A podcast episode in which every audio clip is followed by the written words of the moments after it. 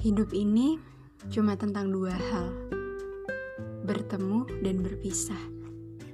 Persoalannya bukan tentang bertemu atau berpisahnya, tapi cara bertemu dan cara berpisah.